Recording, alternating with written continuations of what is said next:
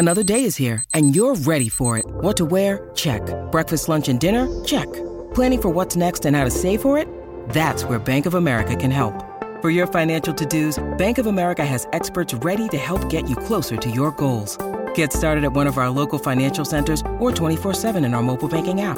Find a location near you at bankofamerica.com slash talk to us. What would you like the power to do? Mobile banking requires downloading the app and is only available for select devices. Message and data rates may apply. Bank of America and a member FDIC.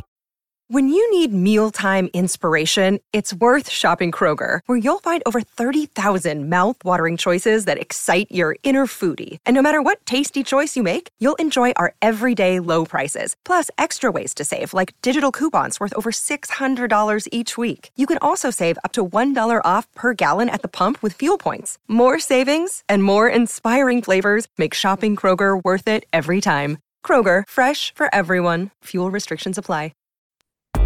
This is the Winning Plays Podcast on the CLNS Media Network, the leading online provider for the NBA's winningest franchise. Winning Plays Podcast is back for probably the second to last time of 2022. My name is Brian Robb, and I had to bring back Ryan Bernardoni at Danger Cart for this one because Ryan, the people, rightly so, are demanding an apology from me, from you, for uh, talking up uh, this Celtics team into the uh, the elite of the elite two weeks ago uh, after a, a thorough beatdown of the Phoenix Suns, and then apparently forgetting how to uh, put the ball in the basket for the last two weeks.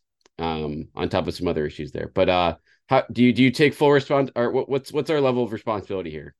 Uh, first of all, well, it's got to be something because I mean we go back before that. A month ago, we did a pod where we praised Sam Hauser, and he hasn't made a shot since then.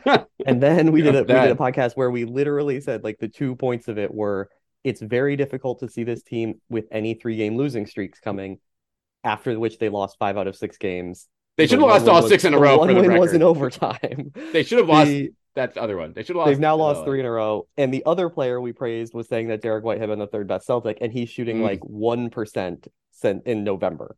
Um, so everything we touch is just flat out jinxed. Um, and so who's next? Least, Who's next on the list now? I mean, really, what we need to do is say the meanest things we can about the team for the next 20 minutes, and um, that will turn it all around, and they'll go on another 10 game winning streak. And um, yeah, everything will be resolved if we just completely crap on them for the rest of this podcast because apparently anytime anybody we praise is doomed. Um, and I, I, I guess it can't entirely be our fault because I believe every other podcast was also saying nice things about them because they were the number one team in the league, and and just you know, it's all, it's been a rough couple of weeks, um, and I don't know how much of the the actual blame can go to uh, idiots like us, but um, maybe some of it. And I get you know, people complaining, you know, you don't even bring Ryan on to talk about you know the the negative stuff, and so this is this is what they get. Okay, you we go positive, and then things go to hell. So that's um that's the name of the game here right now. But it has been, I mean, it honestly predates the trip, the the West Coast trip, where the offense, ever since I'd say what the the second, I, I guess you could blame the Royals. Maybe they've kind of the uh the British Royals coming to town against the Heat. Um, I'm good with blaming them. Three weeks, yeah. So maybe we'll, we'll just go. We'll we'll pivot. Yeah. We'll pivot further back because I think that's where the offense, that second game against the Heat, and pretty much every game since, barring the uh the the Suns, you know, run away.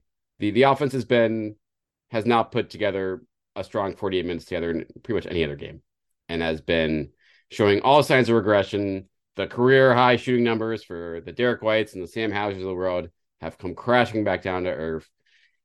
And so I guess I mean offensively, let's just start there. Like what are you seeing? Is this regression? Is this more than regression?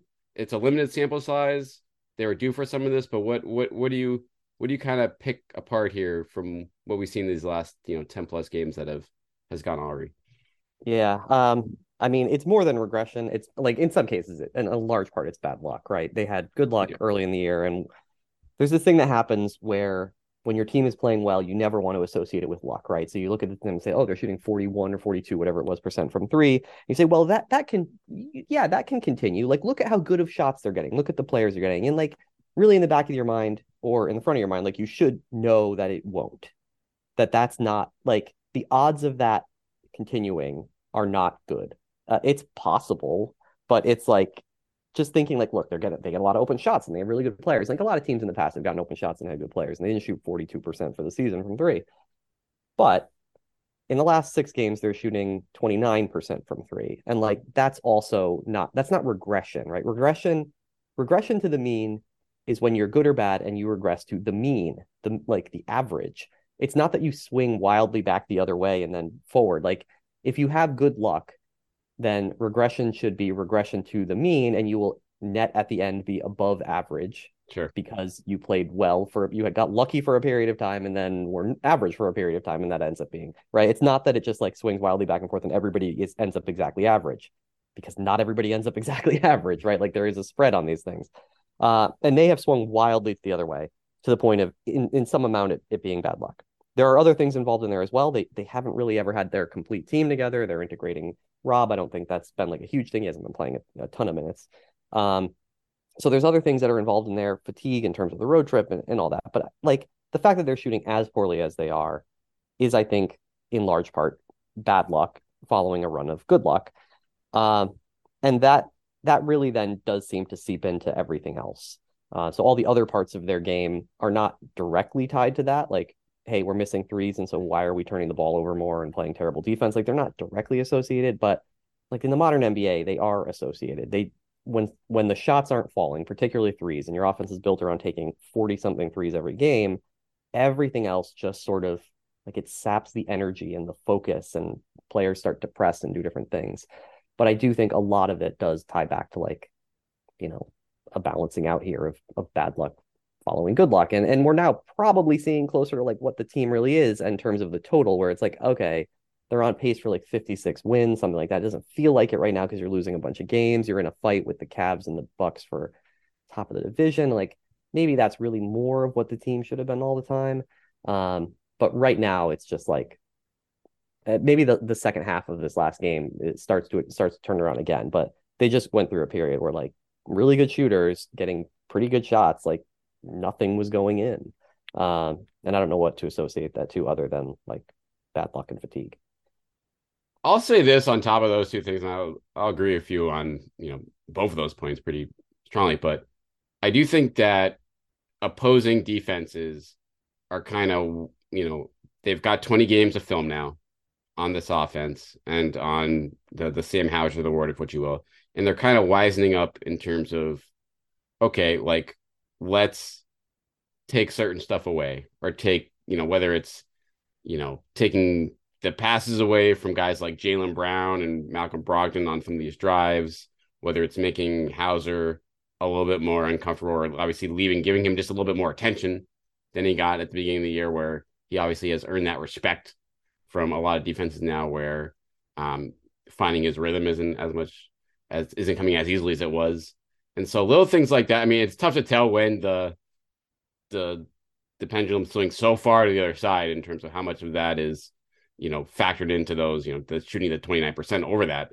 span. But um I do wonder now, like big picture, it it opens up a host of door. Like I'm very curious to see.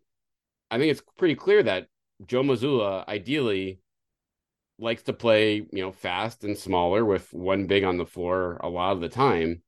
And so now with Rob Williams being slowly integrated back in, coming off the bench, which isn't a huge surprise to start, but I wonder still like is like how quickly are they going to get back to a starting five with Rob and Allen as the front court? Is that going to be like a matter? Is that going to be a strictly a matchup thing? Is that going to be a permanent thing? Like all these things become a little more interesting because the decisions aren't as easy if the offense you know continues to look at this for another five or ten games.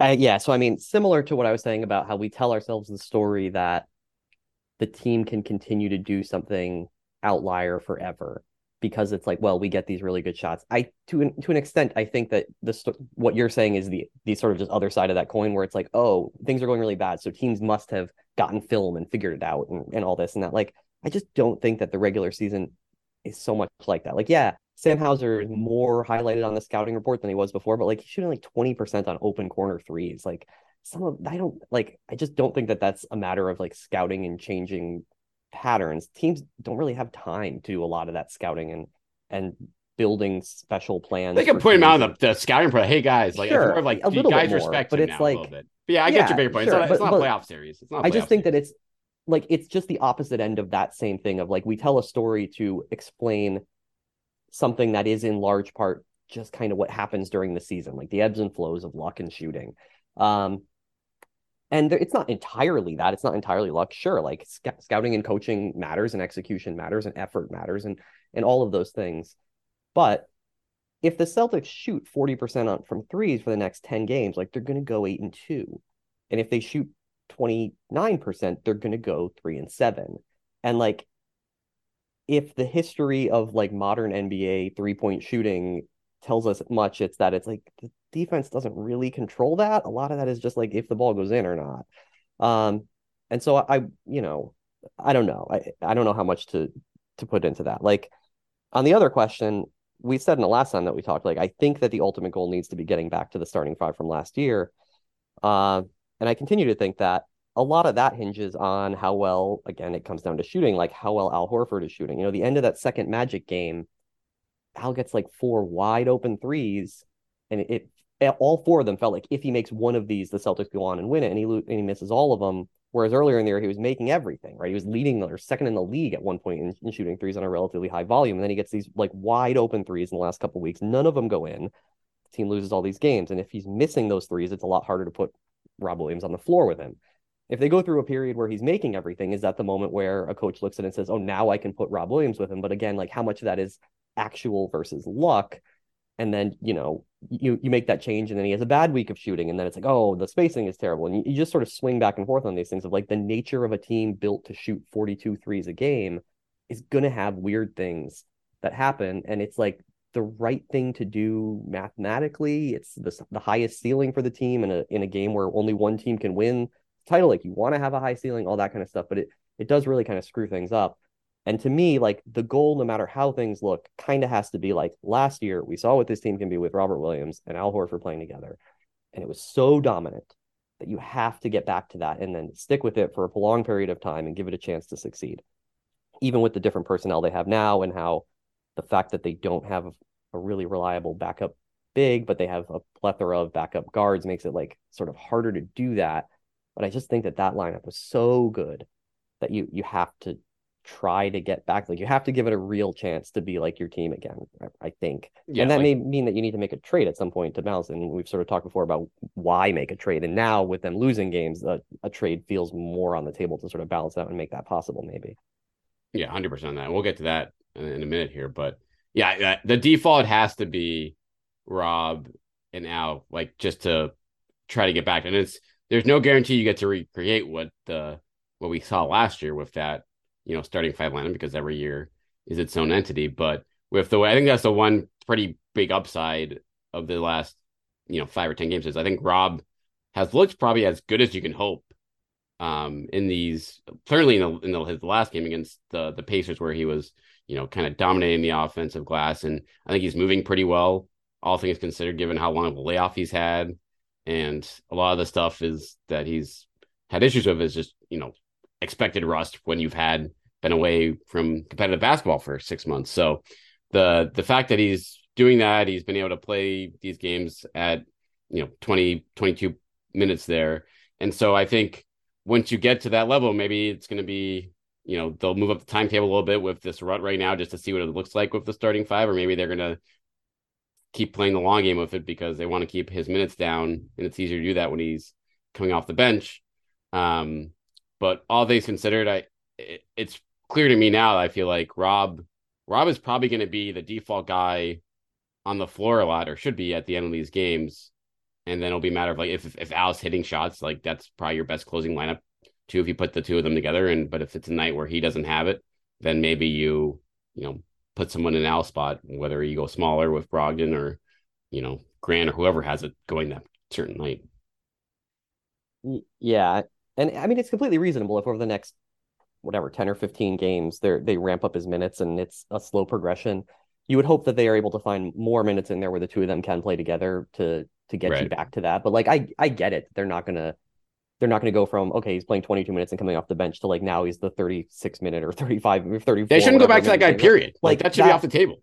Yeah until you get to the playoffs and then it's like right. you know um so i understand that it's not going to happen like overnight and there's plenty of games left in the season in order to get there. My point is just like that has to be there there should be a, a plan in place to get there right? And i imagine that there is that there's a working with the training staff and the coaching staff and everybody else. Like how are we going to get back to this point where we can where we have a 20 game runway where we can try this again and see if it if it's the same as it was last year. Because like you said there's no guarantee that it will be but it was so good last year when he was healthy or when they were all healthy that it's just like you know even when they were at the top of the league this year it paled in comparison to how good they were in the second half of last year when that unit was healthy together. That unit healthy together was like the most dominant 40 game stretch you will ever 30 whatever 30 game stretch before you get hurt i guess that you'll like ever see in terms of point differential. They were so good together that you you again you just I think have to be working towards that.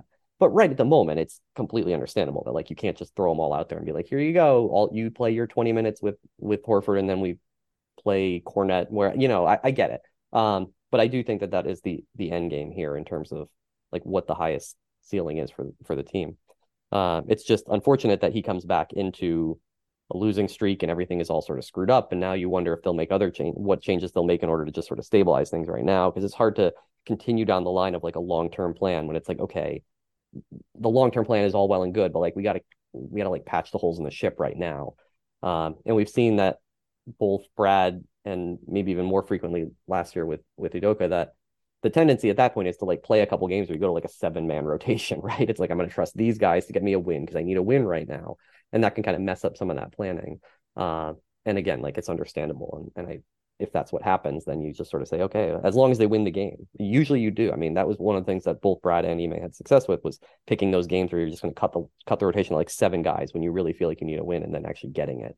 Uh, so we may see that, but then over over the period of time, I do think it's you're working back towards towards Al and Rob together, um, and then fitting in the rest of the pieces around that as best you can. First, we're going to hear sponsor Bet Online remains your number one source for all your sports betting this season everything from NFL and bowl season to esports. You'll always find the latest odds, team matchup info, player news, game trends at Bet Online. Everything from NFL and bowl season to esports. You'll always find the latest odds, team matchup info, player news, game trends at Bet Online, which features live betting, free contests, live scores for almost any sport or game imaginable. It's fastest and easiest way to bet on all your favorite leagues and events. So head on over to betonline.ag to join, receive your 50% welcome bonus with that first deposit. Use the promo code CLNS50 to receive your rewards. Bet online where the game starts. So knowing that that is the long term, you know, goal here, what do you think about any, you know, not significant changes if you're Joe Mazzulla, just in the interim to kind of stabilize things right now, um, or is it just a matter of, you know, executing better and obviously having luck swing your way a little bit more as far as the the wide open threes go?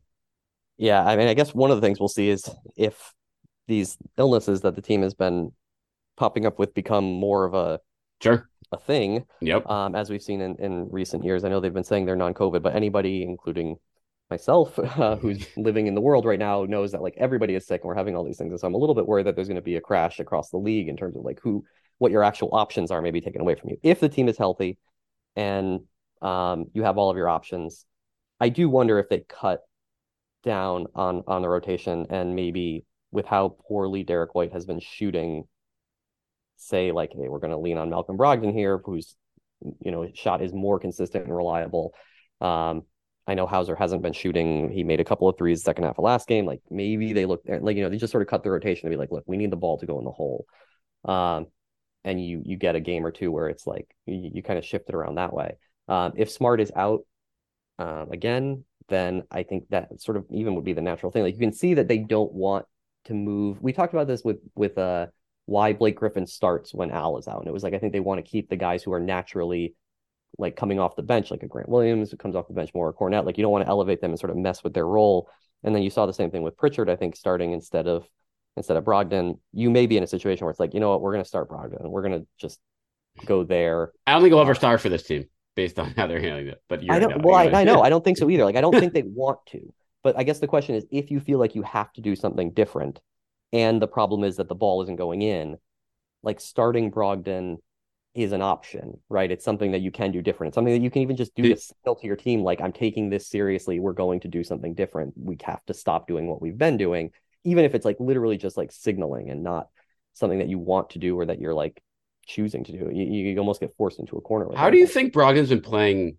Like he's yeah. he's hitting shots. I haven't been. His defense has been so. His defense has been really oh. exactly like he whether it's the and, they've happened at some pretty crucial spots all year long when the losses where he misses a box out or he yeah. just can't keep a guy. And we, you know that you can't keep a guy ever, in front of him is the real. Yeah, exactly. Keeping around early in the year and then recently. Right. So that's where I wonder where it's like, uh, like if you're going to lean on defense more there, like he's not necessarily going to help you on that front when he but but with all just, things I mean, considered, the problem is that they can't make shots though. Right, that's the thing. It's like with all that said, like yeah, Derrick White, shots. Derrick White's shooting 25% in his last 10 games. Like that's yeah, yeah, exactly.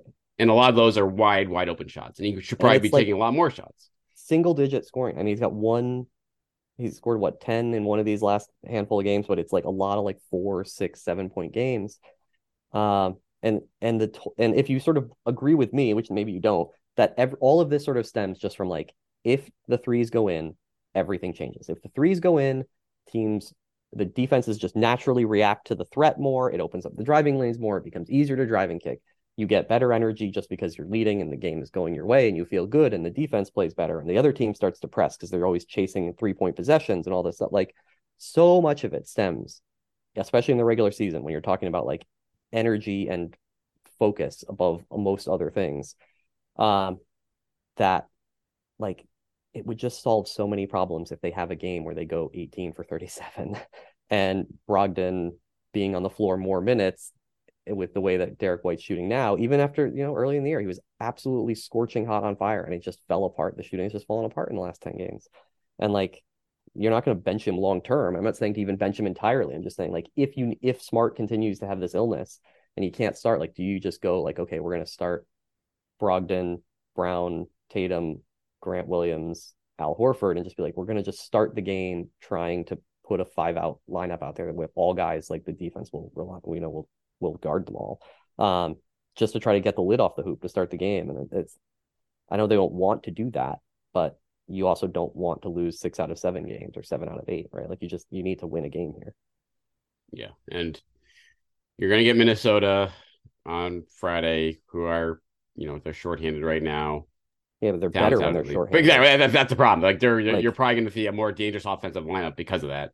Yeah, um, all these weird teams they've been they've been hitting here, where it's like, what what team do you see each night? It's like Orlando is terrible, and now they're unbeatable, and the Pacers are Pacers are just sort of an interesting mid level team. But you know, you get the Clippers and they get their guys back, and you get the Warriors right before Steph gets hurt, and you know, and now you're going to get this this Minnesota team where it's like, yeah, they're shorthanded, but then Anthony Edwards is actually really good again because they're shorthanded.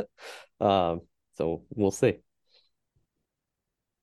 As far as big picture standpoint, though, with this, and you brought it up in terms of like, all right, now this is not the perfect team, uh, or the a team that looks to be a cut above the rest of the the NBA right now. With their guys falling back to earth, the shooting falling back to earth for for now, and there's been plenty of trade banter across the league with you know teams that are in much worse spots than the Celtics. And you look at where they are, it's like, oh yeah, if you told them before the year, still like, yeah, you guys are 22 and 10 after 32 games. Like, wow, that's fantastic. Like they take that in a heartbeat. But now when you're get to it at this point, it kind of opens up the door of where, okay, where can we, you know, potentially give ourselves more options on the bench and who is that player right now that we want to think about adding to the bench with our whether it's using Payton Pritchard or future first round picks or Gallinari's contract, whatever you're looking at there. So has has anything that's happened here changed in terms of what you're looking at for those pieces or what what direction you would try to lean towards in terms of if you're making any kind of addition to the, you know, guy 10, 11, 12 on the Celtics bench? I mean, you're still in the position where it's like guy 10, 11, 12. It's hard to see them making that much of a difference. Like, what do you really want to invest in a guy who then you aren't going to play in the in in the playoffs? Yeah. Uh, there's some amount of interest in like what are the team who are the teams that are falling out and falling apart? And do you go for something bigger than that and say like the team that we saw to this point in the year, yeah, it's been bad for the last couple of weeks, but like we know that their ceiling is extremely high. And if, you know, the Raptors or the Bulls or who, you know, if one of these teams decides Wizards, with uh yeah sure they never want to break anything up but yeah, even, sure. even the hawks right like the hawk any of these teams yeah. sort of look at where they are and are like eh, this just isn't like doing what we want to do and yeah they're already out of a first round pick which makes it harder to to do these things but like you know is there a move out there where you actually do push in and it's like it's it's a bigger move um and again it's like hard to see what that is because all the guys you have on those salaries that are that are big enough to go after one of the guys on the Raptors or the Hawks or you know whatever. Pick their names, right? OG Anunoby and John Collins and all the guys that we've talked about over the last couple of years when it felt more pressing that they needed maybe needed to make a change. Getting up to that contract is is not easy. Um, Derrick White keeps but, shooting like this though. Yeah, Derrick White. I mean, really, that is sort of where you, you know, but he's not going to be super valuable to like. No, I guess those teams wouldn't be rebuilding. It depends what team you're talking about and how much of a rebuild they're looking to go into versus a retool and all and all that. Um, eh, but like there is that question of you know do you do you look at this team and say look we were just 22 and whatever they were you know a couple of weeks ago and looking like the best team in the league. And like we think when we get to the playoffs we'll be back there and Rob's coming back. And it's like do we actually invest another two first round picks and a player and go after somebody bigger? Um unlikely that kind of trade is always unlikely in the middle of the season but it's just like you're not going to trade a first round pick and Gallinari and Payton Pritchard to get a better ninth guy. Like it just doesn't make any sense to do in the long term. Uh, even for a team with title aspirations, like if, if that guy isn't going to play in the playoffs, then it doesn't really change your title odds unless you really think that it's going to be the difference between the one or the two or the three seed. Um, but that's again, it's just like not likely to be the way things turn out. Um, can you trade second round picks and whatever and just sort of you know, the challenge trade, right? It's we'll trade you Payton Pritchard in second round picks, and we get your other guy who's sort of at the same point in his career but plays a different position. Uh, you know, um, possible. It's, it's, it's again hard to find those trades, but like as they lose more games and as it becomes more of a mess at the top of the the conference, then obviously a trade seems to become more likely um, because there's then more value even in the regular season. Like if you're running away with the with the conference, then there's no real need to chase 62 wins versus 60 wins, right? There's just not a whole lot of value there. If you're talking about getting to 56 wins in the one seed instead of 54 wins in the three seed, like that actually does have, you know, have value that you may may need to go after. So you brought up the second round picks. Do you know how many second round picks the Celtics have this year? It's they have possibly four, right? but so, not necessarily. Yeah. It looks like realistically three. It's going to be three. three. So like one, they, they have technically four. One is um uh protected 3155 from Orlando. So that that's not a real pick. But the real interesting one is like they have a they have one from Houston. That's but it's protect- like Houston or somebody else or somebody else. Yeah, it's a very complex yeah. stuff. It's protected 3132. But as of right now, according to Tankathon, they would get that pick at number 33 if the, the Rockets stay in that spot. They also have one from Portland from like uh, I think that's uh, been traded around six different times yeah. and so that's like 48 so they actually and then they have their own which is obviously at the very end of the draft so they actually do have potentially a useful second round I mean a 33 overall pick like that's you know it's obviously not a first round pick but that's a, a useful uh something that will get you know potentially yeah, push you over the top with other unless stuff. it's 31 or 32 and yeah right but that's the thing that's like um, how much how but much you know obviously teams don't know that like somebody may be willing right. to to roll the dice on that as a as a an actual asset and not just something that's completely out there they also i mean i've said before like jd davison and Begarin sure. are probably worth more than the 45th pick in the draft like there are some other things out there that are sort of similarly valued to a mid second round pick that that maybe they would be able to include in trades and, and if you put together one of those players and that pick and Payton Pritchard and Gallinari, like does that get you enough to get an upgrade to a guy who's going to play in your rotation? Again, like if the last guy in your rotation, if the last guys in your rotation right now are like Hauser and I mean Grant Williams, like those are the last guys in your playoff rotation. It's like it's you're not going to get a player better than than those, I don't think. So it, I don't know. It's it's hard to to figure out where the the value is unless you take a bigger swing than that. But again, like if you're talking about regular season and and one different one win being the difference between being home or, or on the road in game seven, like there is actual value there. So maybe they they do something. Um but don't have, like you asked me to go look at the trade machine right now. I'm like, I I can't find anything that makes much sense. Um, right. So, yeah. And honestly, the, the the decision for now for this, it's like you you I don't you don't almost want another three or four weeks here to look at okay, what do we look like with Rob? What do we look like with Rob and Al? playing together and with other parts of the rotation kind of settling itself up. But um, at the same time, you know, you look at Brooklyn's freaking two games behind you now. Yep. Somehow, and and there's Philly's right there too. Philly's won six in a row, and then So- the Knicks have won a bunch in a row. Like every the Cavs have a better point, or the best point differential now, and only half game back. Yeah, I mean, it's not East just that they've been losing; it's that everybody else has been a lot. Not everybody, but you know, a lot of other teams have been been really climbing at the same time. So it's it's getting much more interesting than it was last time we talked. Unfortunately, Yeah. So, well, we'll be keeping tabs on that as we the calendar turns to January, and I would expect action to pick up around the league as we get into those months when teams start making a decision what way they want to go this year, one way or the other. But um, Ryan, happy holidays. Hope everyone keeps feeling better in the in the house. Well, I know it's been a rough few weeks for you guys, as it's probably been for anyone out there who has young kids for the last few months. Um, and yeah, we'll see if the Celtics. I don't know when the last time they won on Christmas was, but it feels like it's been a, a, a little bit. well, happy holidays to you too, and to to everybody out in listener world. And uh, yeah, hopefully we get a Christmas a Christmas miracle. All right, thanks for listening, everyone. Rate, review, subscribe um, to the Winning Plays Pod, and we will talk to you next week with some reaction to that Christmas game and much more.